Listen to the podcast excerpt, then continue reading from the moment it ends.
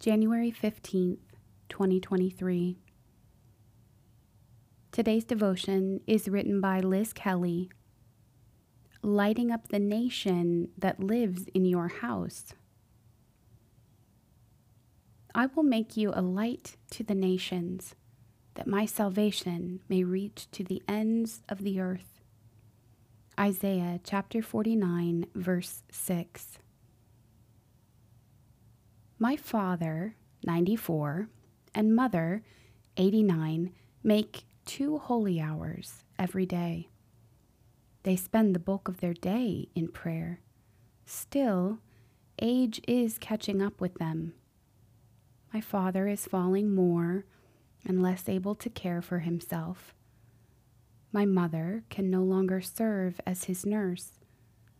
Like so many families, ours reached a crisis point recently and needed to make some changes.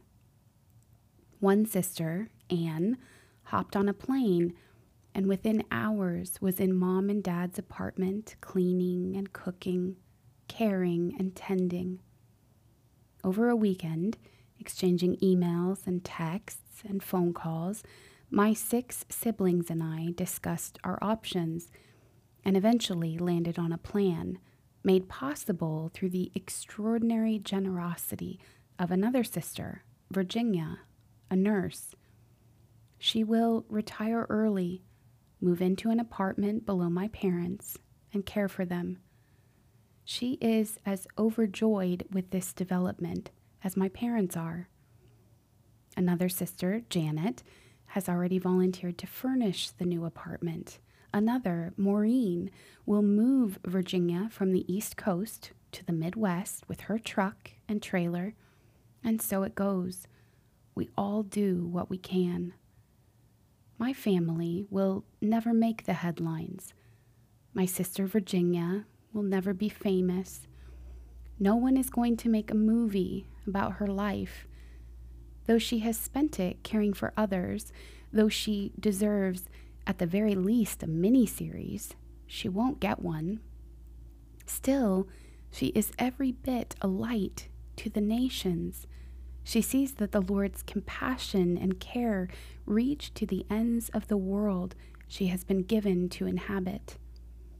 I want to remember the first nation to whom I may witness, for whom I might shine, is my family, those I live with, work with, am in daily contact with. My nation may not be exotic or vast. My nation may not be powerful, wealthy, or remarkable. And my contribution may not be as bright or as spectacular as someone else's.